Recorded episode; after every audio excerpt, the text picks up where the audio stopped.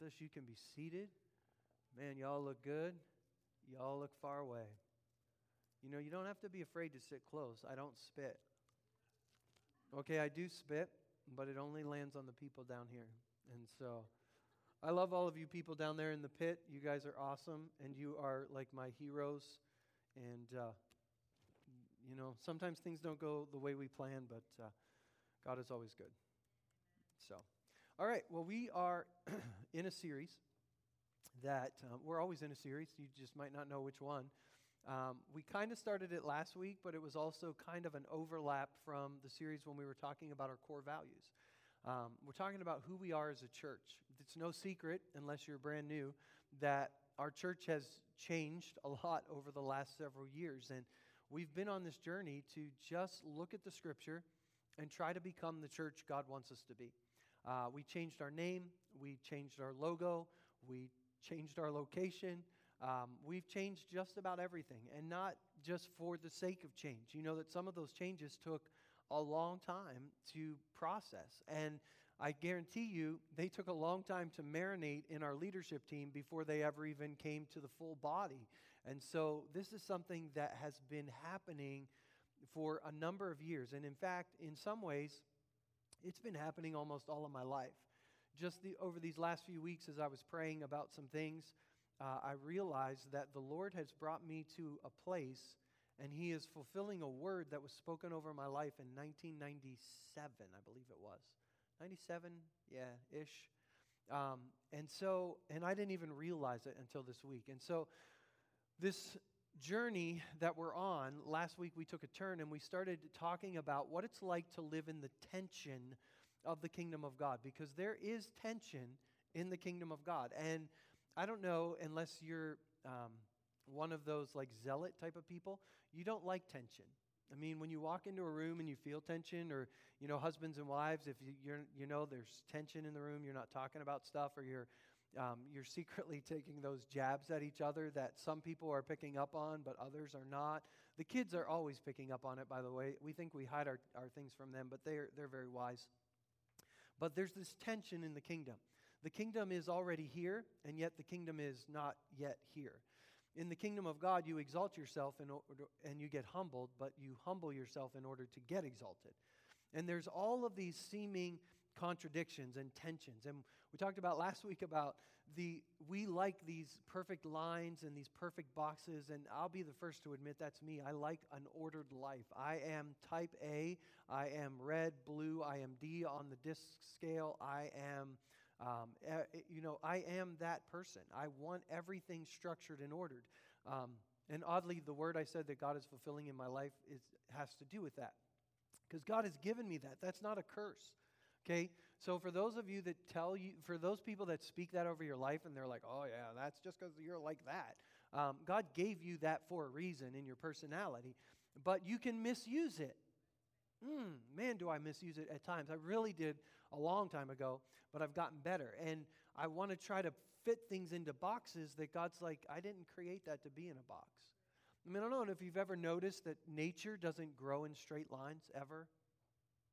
Did you ever notice that? Roots never grow in straight lines, limbs don't grow in straight lines, flowers don't grow straight. I mean, unless we force it to happen in nature, nature doesn't happen in rows and columns and order. I mean, so it should tell us something about our God that He's okay with some of this tension and this mess. And I know that at sometimes when we start talking about it, we're tempted to be like, "Oh, that's a you're saying this." No, no, I'm not saying that. But uh, I am saying it, but I'm also saying this. And well, you can't say both of those; they contradict. Well, I welcome to the wonderful world of Jesus. He did it all through the Gospels. And then we think that the, the Apostle Paul came along and put everything back in boxes, and that's just because we don't know how to read the Apostle Paul. And we kind of read him through the lens of our box, Western theological, you know, Paul was making this outline, and Paul's all over the place. He is not putting things in these nice, neat boxes. And so, if you like perfect answers and, and you don't like messy middle stuff, this is going to be a hard series for you, and it's probably going to be a hard church to be a part of. Um, and last week we talked about what are you doing here? That was the question. We looked at the life of Elijah and how God spoke to him. And the danger of having zeal for the Lord without mercy or without being a part of the community of faith and how we need zeal and community. And I forgot to tell you when God reprimanded Elijah last week, um, well, he didn't do it last week, but uh, he did here. And, uh, you know, that whole thing where God spoke in the, or he was in the silence, God was in the silence, that's supposed to tell Elijah, this is how I take it, that I am working in 7,000 ways in the silence that you don't even see. So stop saying you're the only one. Stop saying this. Stop saying like that this is hopeless. You're no better than your ancestors. Who do you think you are? I mean, God says all of that in the silence. Elijah gets it, it clicks. That's why he covers his face with his cloak, because God's there. And in, the, in an instant, he realizes, oh, God's doing stuff I'm totally unaware of. So remember that. I know that sometimes we, go, we fly off the handle because we think, you know, God has appointed us, and we need to make sure that we take our zeal for the Lord and we balance it with that mercy for people. It was really about the Pharisees. And so today, we're going to ask this question Do you know what you're doing? Do you know what you're doing? If you've got a Bible, go to Matthew 21. Um, you know, we may have already asked that question a lot this morning. Do you know what you're doing? Have you ever put that together before? Uh, we're a little shorthanded due to the, the holiday, and so um, some people are working on things they've never worked on before, and it just, you know, that's the way it goes. And so I do feel like that's the question we've asked. But I don't know. Um, generally, when I pop the hood of a car, that's what people ask me. and there's a reason for that. Because most of the time I don't know what I'm doing. In fact, one time my dad was stationed in Guam during Desert Storm. And uh, so I was the man of the house. and uh, my mom and sister stopped for gas. And uh, they, they're, like, they're like, you're a quart low on, o- you're a quart low on oil. And my mom's like, oh, well, my husband has some at home in the basement, so we'll put it in when we get home. So they come home and they're like, well, you know, put it in. So I'm like, okay, I'll go put it in. And for the life of me, I couldn't figure out where it went in. Um, I mean, keep in mind, I was 14 and I didn't grow up on a farm, okay? So I grew up in a city. So it's not a problem that I didn't know where it goes. I do now. Um, but it, I, it just dawned on me like, well, I'll just pour it in where the dipstick is. Like, it goes to the same place. I didn't realize there's more than one dipstick. Um, so I poured it in the transmission, and so you know what happened next. Um, we had to have the transmission flushed, and that little quart of oil cost us a lot of money. So when I lift the hood of a car, people are like, Do you know what you're doing? No, I don't know what I'm doing. I'm just trying to look like I do so someone feels bad for me and helps. so, but what I want us to think about today is do we know what we're doing? Because a lot of times we go to the scripture and we take it and we read it a certain way and we use it, but I want us to make sure we know what we're doing. Jesus knows what he's doing, he is super intentional. Some people believe that when Jesus walked the earth, he knew stuff because he had God goggles. Okay, in other words, he was God, so he knew he could like read people's minds and he could know things. He knew he was the son of God because he was God. I don't buy that because the scripture says, yes, Jesus was fully divine in his nature. He came as God. He did not take off his God nature, but he did lay aside that nature. He did lay aside the rights and privileges that came with that nature. He emptied himself and he came to earth as a fully human person, fully God, fully man. But he lived as a human. So if he knew something, it was because the Father revealed it to him in the same way that the Father can reveal it to you and I. He came as our example. He did not come as a God example for us, He came as our example, human example for us. And so he didn't put these God goggles on. He lived his life. Luke chapter 2, verse 52 says Jesus had to grow in wisdom. And so I believe the scripture shows us Jesus learned, Jesus studied, Jesus prayed, Jesus memorized, Jesus obeyed. And if we will humble ourselves and pray like he did, if we will study the word like he did, if we will learn like he did, if we will walk out the word like he did, if we will spend time with the Father like he did, we can live like he did. Amen. That's a great place amen. So I say that to set the stage for the triumphal entry, because Matthew chapter 21 is the story of Jesus ride. We call it the triumphal entry, which is so bizarre, and I just realized how bizarre that was, because it, it, this is not really triumphal in the way that it's in, they're thinking it is. Okay? So, Matthew chapter 21, Jesus is coming into Jerusalem during the Passover. Ironically, the Passover for the Jew is very, very, very similar to Independence Day for the American. Okay? Because Passover is the celebration of the liberation of slavery from their lives. Okay? I know there's a history of slavery. We had slaves here. That's not what I meant. So you have to kind of compartmentalize a little bit here today. So we were we were set free from Great Britain. You know, we came on into our own independence. For the Jew, they were set free from the Egyptian empire. They were brought out of that empire and they were brought into a land. And so Passover is the commemoration of that. But now the nation of Israel is in the hands of the Roman Empire. And this area of the world has always been, and at this time is still, um, a hotbed of problem. There is tension like nobody's business in the Middle East, and there always has been. This is the, the, the, the crossroads of the known world, if you will. And so Rome knows that this is a troubled spot, and they sent Herod there. Herod the Great ruled this area better than anyone of any time outside of King Solomon. Herod was the best. He rebuilt the temple, he established the Jewish practices, he appeased the Jews enough to keep peace. And he ruled with a strong enough hand to keep peace with the Romans. So he was brilliant. Some of his architecture was brilliant. He was brilliant. Unfortunately, he set up the Sadducees. Well, not at the time. He set up the Sadducees and the chief priests to be in charge of the temple. And they started, just like the Pharisees we talked about last week, they started really good, but they didn't stay that way.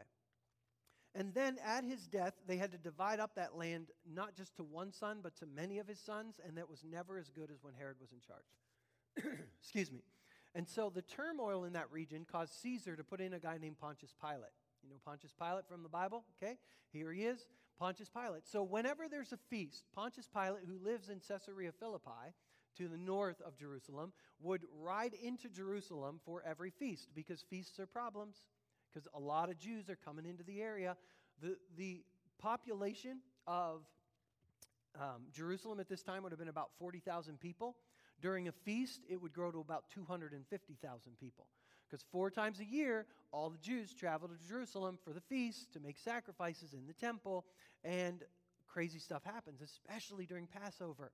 I mean, imagine a four glass of wine feast commemorating God delivering you from the greatest superpower in the world, Egypt, and what might happen when people get that much wine in them and they get to remembering what God does and they're under the rule of a superpower.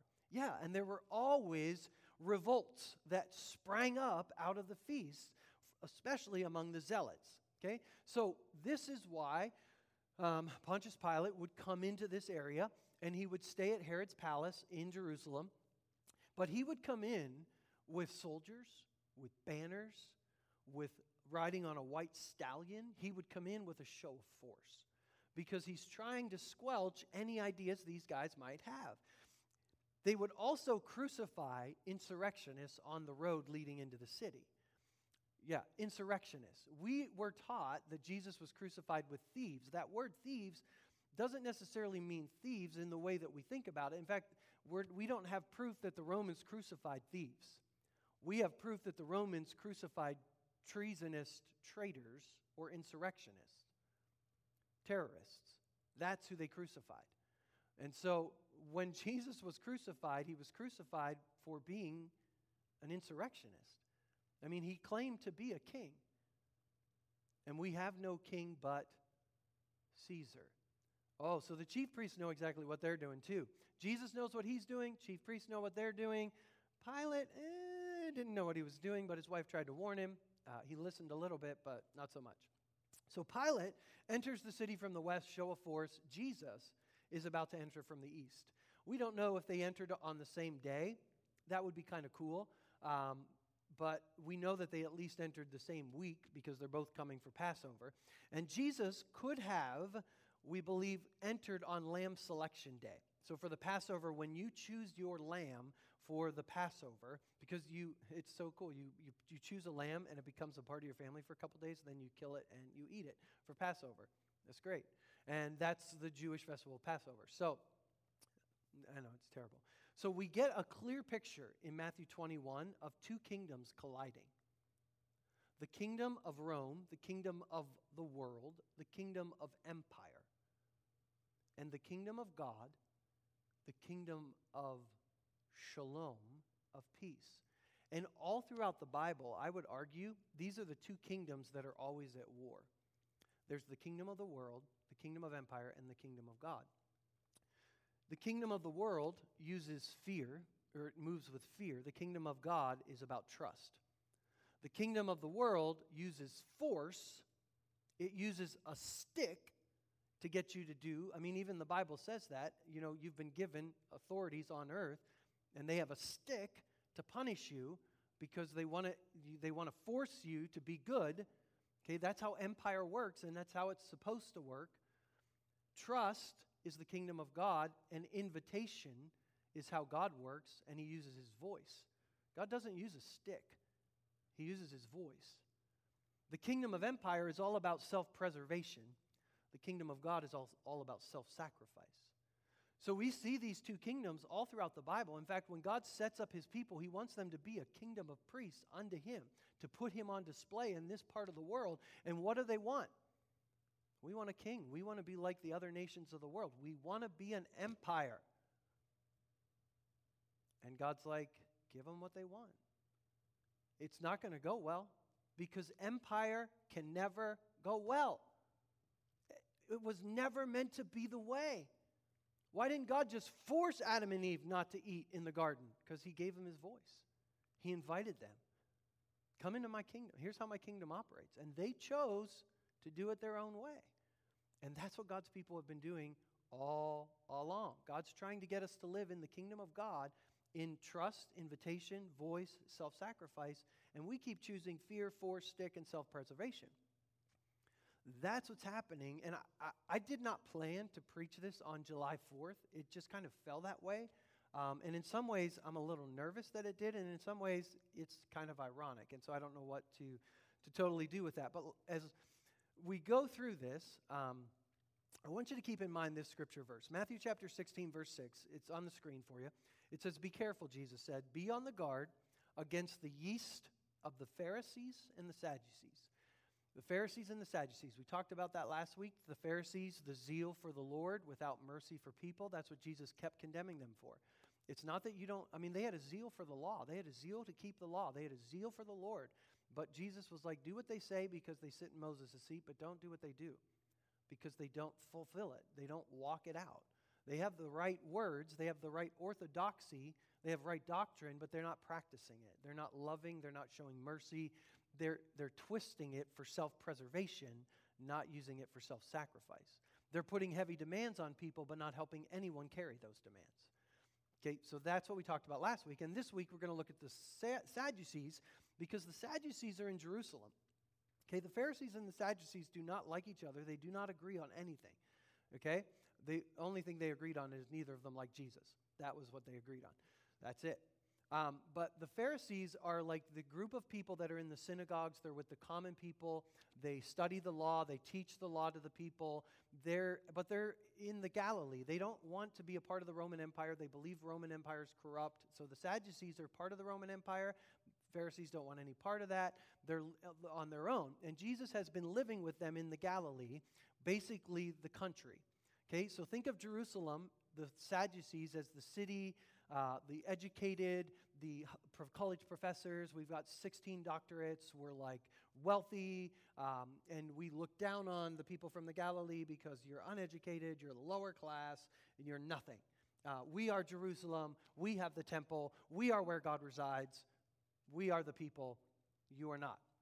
Okay, so when Jesus comes into Jerusalem, he's coming into a whole new world than he's been a part of over the last three years. So think about that as we come into Matthew chapter um, 21, because Jesus comes in And sometimes we've been taught that Jesus comes in and he's teaching this message about love, and he's teaching this message about um, peace, and, and he's teaching all these things, and, the, and then the, the chief priest gets the crowds to turn on him, and that's not what happened at all.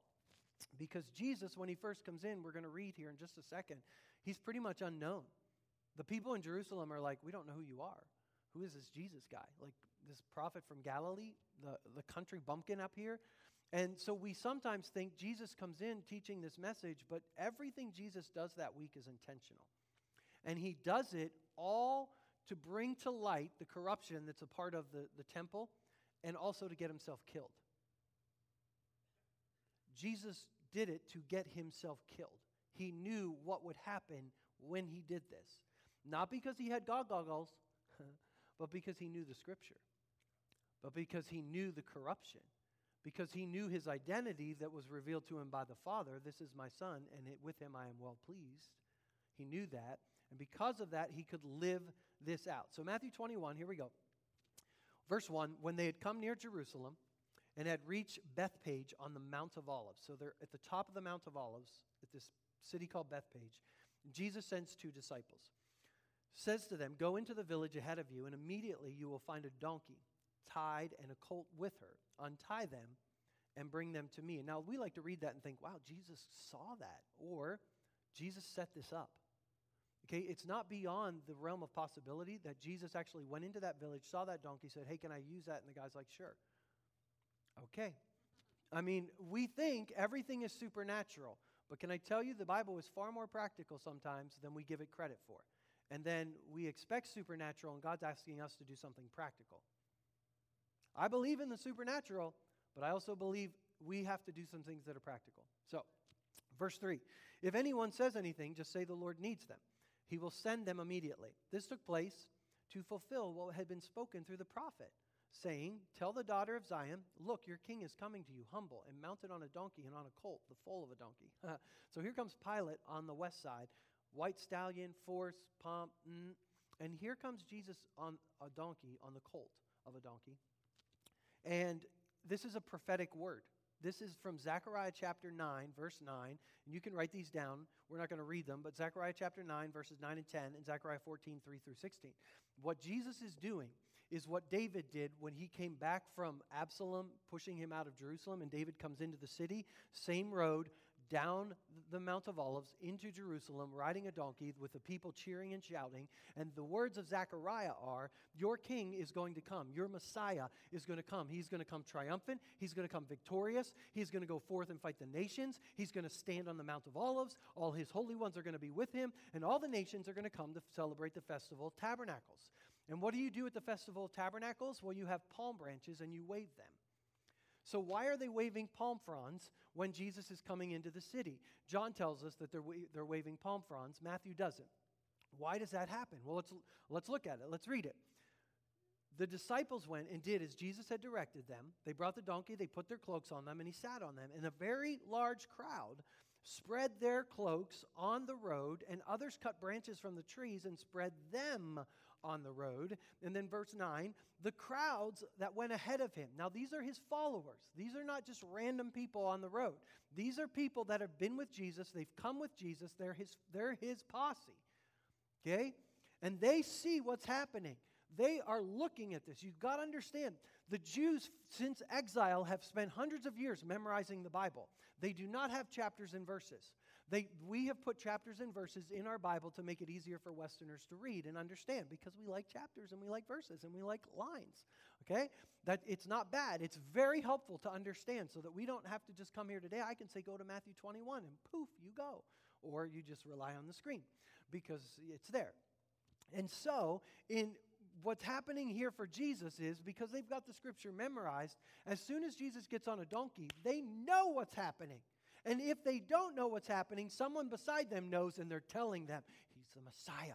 He's going into Jerusalem. He's going he's gonna, he's gonna set us free from the Roman empires. So they get palm branches. He's going to make everyone celebrate the Festival of Tabernacles, even during Passover. And he's bringing it all together. Hosanna! God save us! God destroy our enemies! Woo! And there's a celebration, and it's very Pentecostal. And we're like, yeah! We're like, see, Pentecost is in the Bible even before.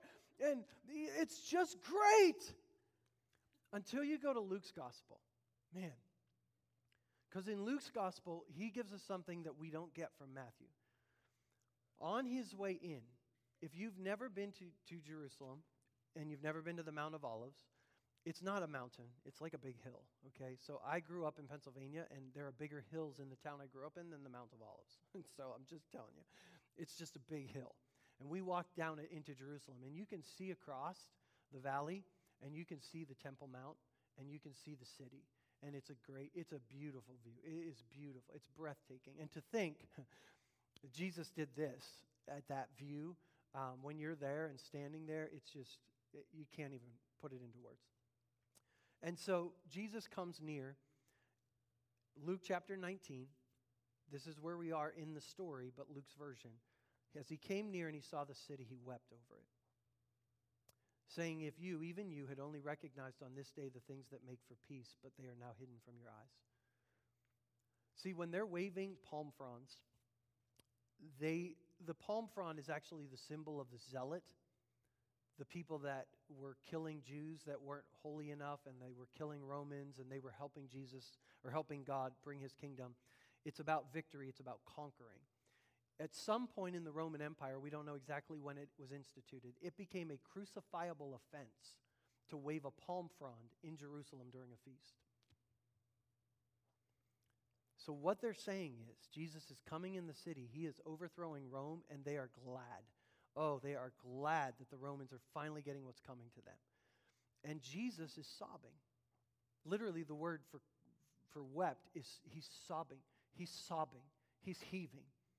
And all around him, there's this great party and this celebration. And he, does anyone see that Jesus is weeping? Somebody had to see it because it's recorded. The, but just like everything else Jesus did, they're like, I don't get it. Uh, you know, Jesus, we, I don't get you. I mean, the disciples never got him until he was resurrected and ascended, and then the Holy Spirit came, and they're like, oh. They, they start to get it. But he's weeping because what makes for peace? Jesus is not coming to institute an empire. His kingdom is the kingdom of shalom. It's the total opposite of empire.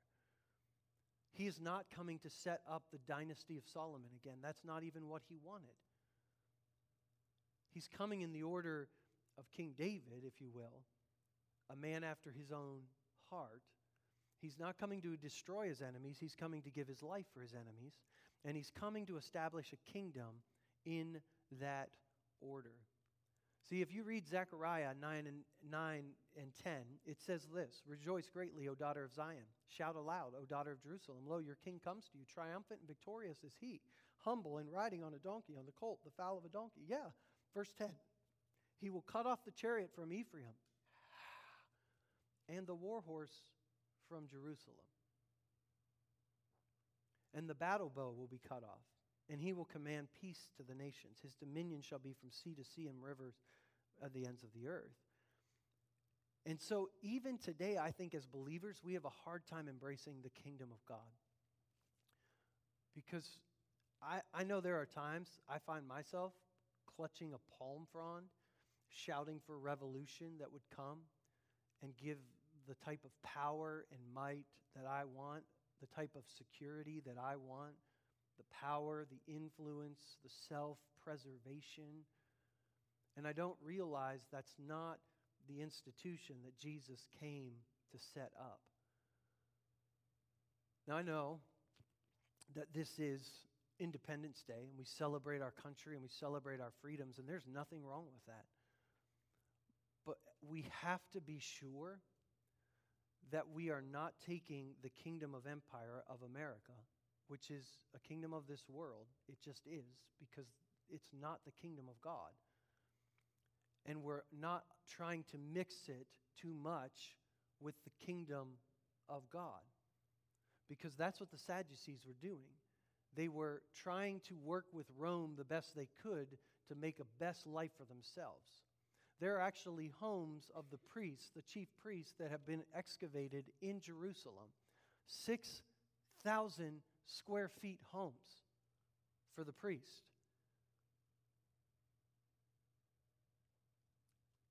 And far too many of us, I think, identify more by our political leanings than we do by our allegiance to King Jesus. And now, this is the tension of the kingdom because some of you are like, are you saying we shouldn't love our country? No, you should. We, we as a church work for the peace and prosperity of our city. We do stuff. Yesterday, we handed out free snow cones at the park on the 4th of July to celebrate, and people kept trying to give us money. No, we want to give you a snow cone because we want to make this party here in the park the best it can be because we work for the peace and prosperity of our city. This is a part of who we are. So, yes, we should do that. But at the same time, we operate under kingdom values. So Jesus comes into the, the city, Matthew chapter 21, verse 10. When he entered Jerusalem, the whole city was in turmoil. Some of you say the whole city was stirred. The, the word is stronger than stirred, it's literally in turmoil. Like they don't know what to do with this because they all recognize what's happening. This is the, the Messiah from Galilee? What? Like, who is this guy? That's what they're asking. This is the prophet Jesus from Nazareth in Galilee. Strike two. Nazareth? What could possibly come from Nazareth? Galilee? This isn't the Messiah. Why is he doing this? Why is this happening? There's turmoil. And you'll watch all week long as Jesus begins to teach, he begins to win over the crowds of Jerusalem. And a lot of times we've preached that the crowds cried Hosanna on Sunday and crucify on Friday. False. Jesus won over the crowds in Jerusalem with his teaching. The reason, over and over again, you'll see the chief priests wanted to lay hold of him by force, but they couldn't because of the crowds. Because of the crowds, because of the crowds, because of the crowds. They loved him. They loved this Jesus. They loved this message. But when did the chief priests come to arrest him? Under the cover of night. When did they take him before Pilate? Before anyone knew what was happening. They arrested him, they crucified, or they charged him, they tried him, and they crucified him before anyone was even awake and understood what was happening because they feared the crowds. Yeah, there was a crowd of people. It's the seven chief priest families and the temple guards that are standing there crying out for Jesus to be crucified because he claimed to be a king. And he was a king. So, Jesus, in this moment, coming into the city in verse 12, enters the temple and he drives out those who are buying and selling. And now, what's happening here, people are buying and selling in the table. And I, I don't know if you grew up this way, but I grew up in church. We sold candy bars to go to camp, and they were always like, You're not allowed to sell them in the sanctuary. Okay? The Bible says you cannot make God's house a marketplace. Do not sell them in the, in the sanctuary. And that totally is could be the farthest thing from what Jesus is doing here. Um, this is how we misuse Scripture for self preservation, okay? It has absolutely nothing to do with kids selling candy bars in the sanctuary. What was happening is you had to come to Jerusalem. Remember, 200,000 people traveled to come make sacrifices, and rather than bring your sacrifice, you buy it in the temple. Well, guess who's in charge of that? The chief priest. Guess who sets the price? The chief priest. You might have brought an animal with you. Oh, that one is not clean. You can buy one from us, though. Guess who sets that price? The chief priest.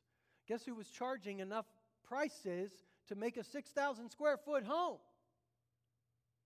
The chief priest.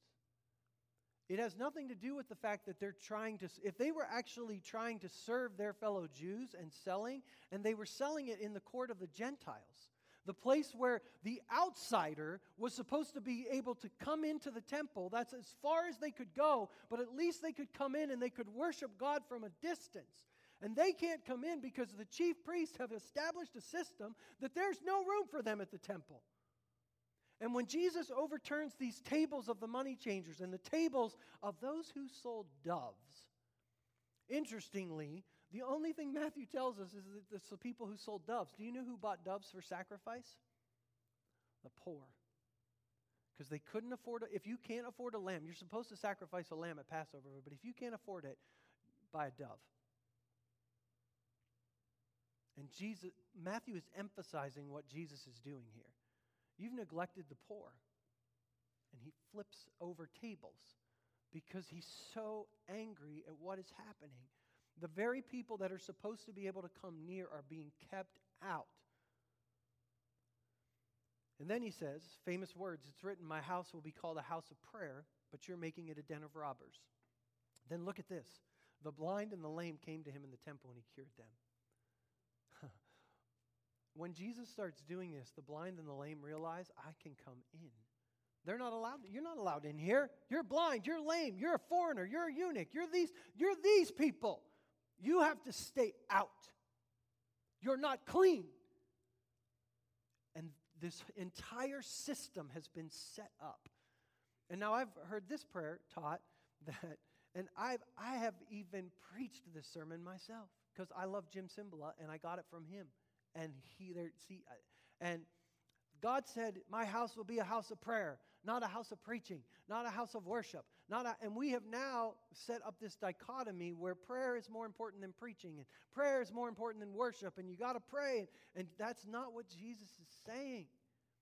It's not just that his house is a house of prayer. If you go back to Isaiah 56 and you read Isaiah 56, 1 through 8, that's what Jesus is alluding to. And the moment he says house of prayer, the Jews who have the scripture memorized will go to Isaiah 56, 1 through 8, and they'll read about the foreigner and the eunuch who get to come into my house and they get to offer acceptable sacrifices in my house because my house of prayer is a house of prayer for all nations, for all peoples. I'm bringing everybody in.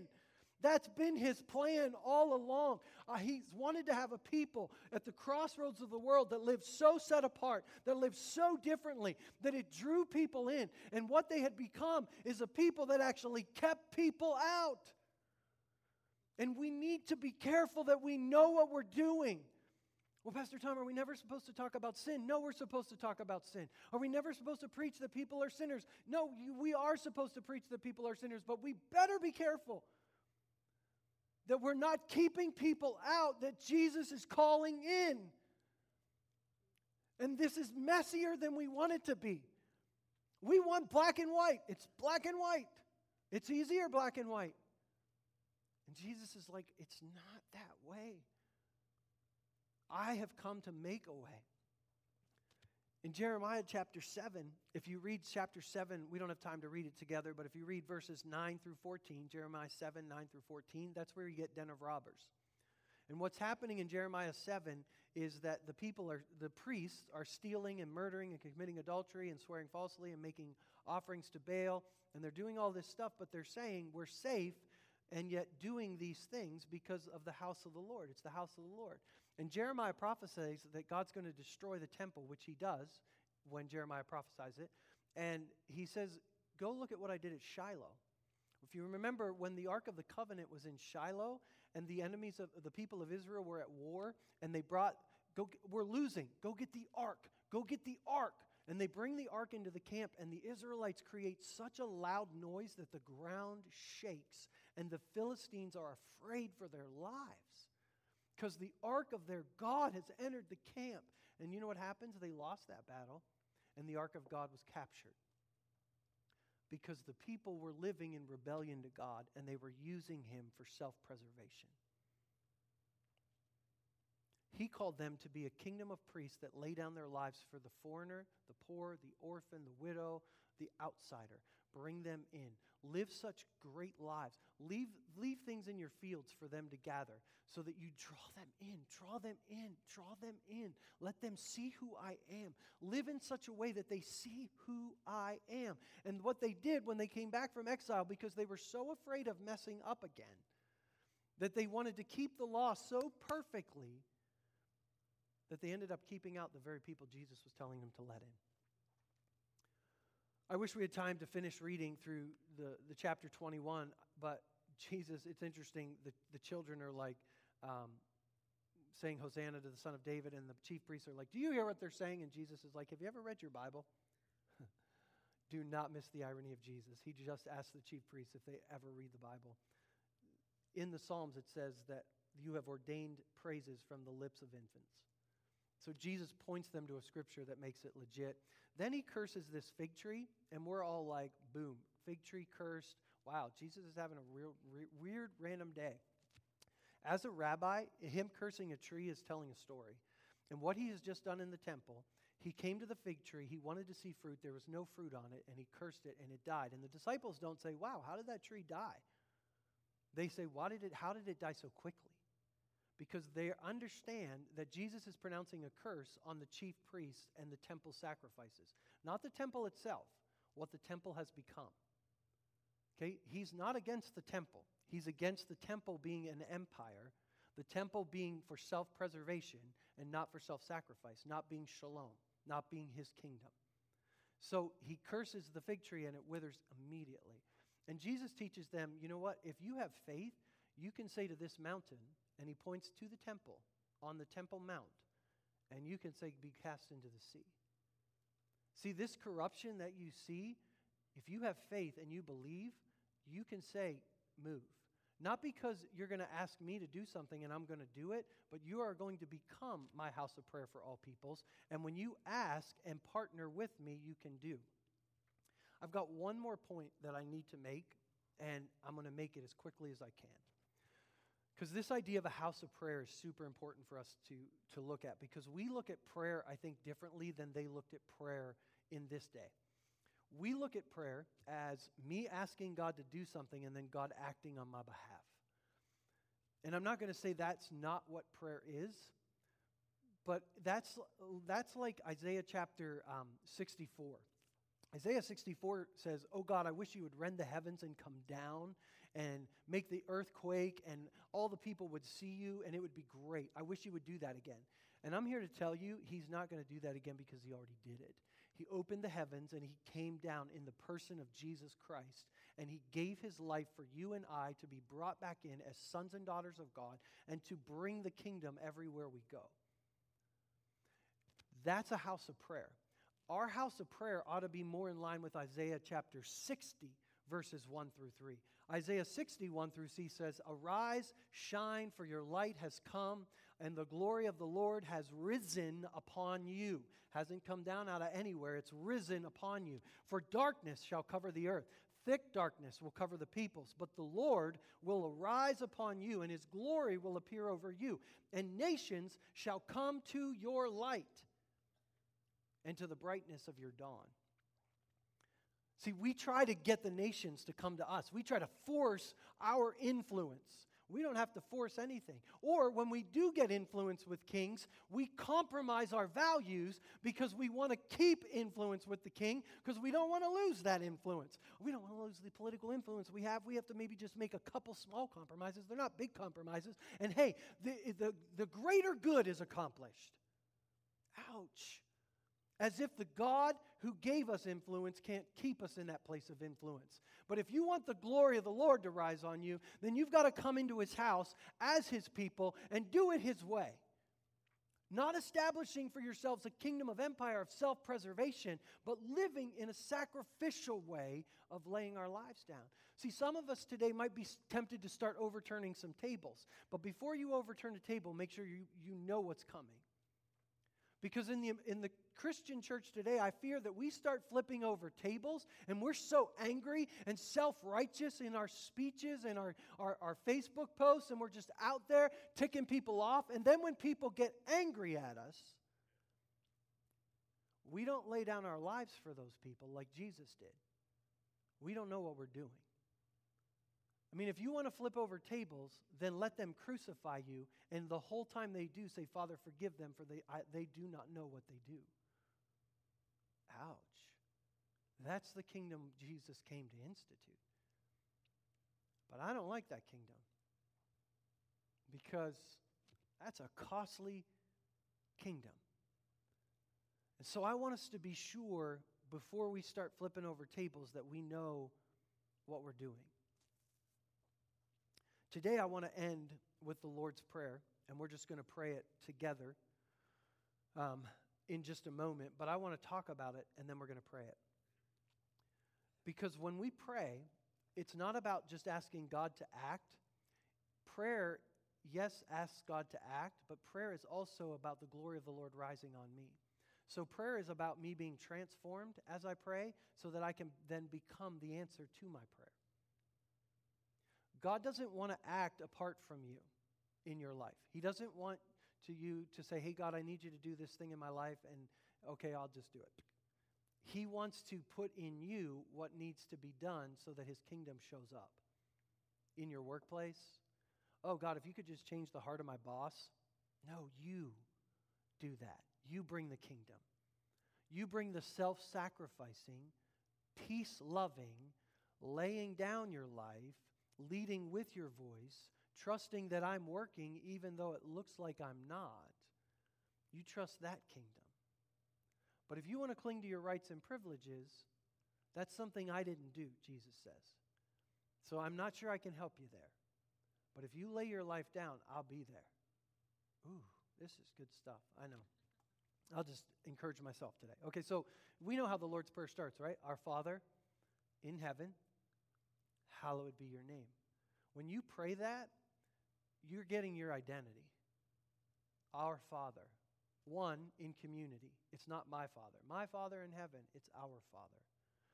I'm in community with other believers in heaven. Huh.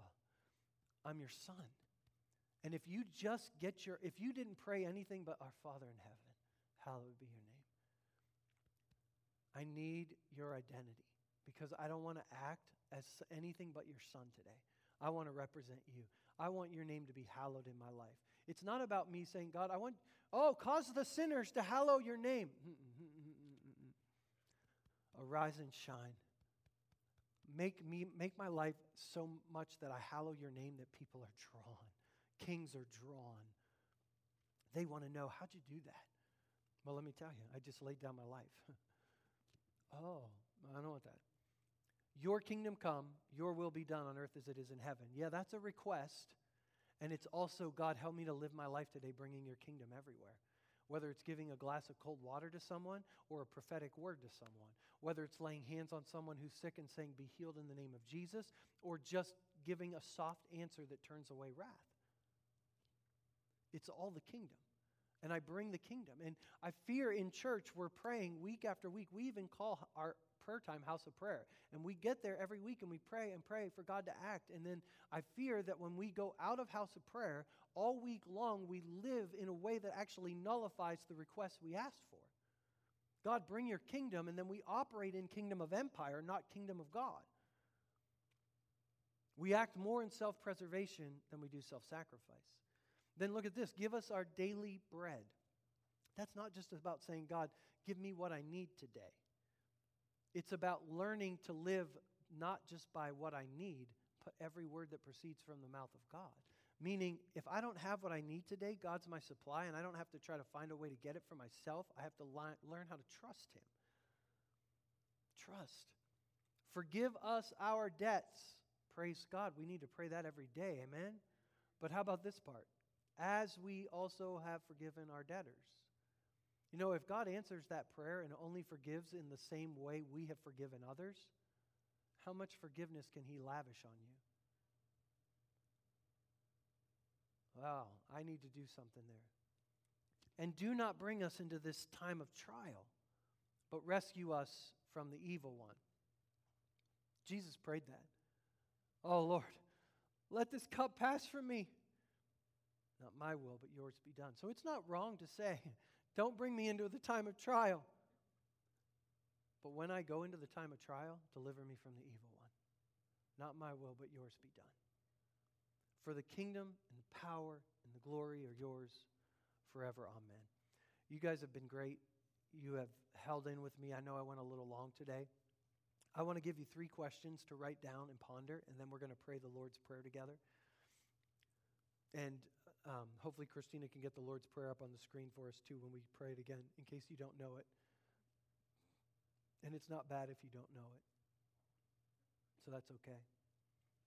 But I want you to think of three things as you go through this week. One, am I following the right Messiah? Am I following the right Jesus? Or am I looking for Jesus to be a type of Messiah that is more self preserving than self sacrificing? Because Jesus said, Come follow me, and then he went to the cross. And then he said, Take up your cross. If you don't do it, you're not worthy of me. You're not worthy of my kingdom. My kingdom is a high value, and you got to lay your life down. Am I seeking the right kingdom? And am I a house of prayer for all peoples? Am I a house of prayer? Am I, am I drawing people into the presence of God with the way I live my life? Are kings coming to my light? Are people coming to my light? And if not, it's easy for us to develop this theology that says, oh, but Jesus said the world would hate you. And that's true. But let's make sure the world hates us because of we're following in the footsteps of this Messiah, Jesus, who laid his life down. And let's make sure that the world doesn't hate us because we're living in a self preserving, hypocritical lifestyle. Because it could be either one. And that's the tension. So, three things for us to ponder as we go through the week. Don't just assume that there's no yeast of Pharisee or yeast of Sadducees in our lives. And let's close today just by saying the, the Lord's Prayer. We don't have to have music. We're not going to have music. We're just going to pray. We're going to pray the Lord's Prayer together, understanding what we're praying. And let's pray. All right. Our Father in heaven, hallowed be your name. Your kingdom come, your will be done on earth as it is in heaven. Give us this day our daily bread. Forgive us our debts as we also have forgiven our debtors. And do not bring us into the time of trial, but rescue us from the evil one. For the kingdom and the power and the glory are yours forever. Amen. Amen. God, give us grace to live it out this week. Amen. Thank you guys for being here, for spending your holiday weekend with us. Uh, apologize for going a little bit over. Don't forget, if you've got offering, you can give online. Text 84321. Today's our Global Outreach Offering Day, or you, there are offering baskets at the table in the back. Um, T shirts are for sale in the back again as well. And uh, if you're a guest, stop by the table. We got a gift for you. God bless you as you go. Have a happy 4th of July.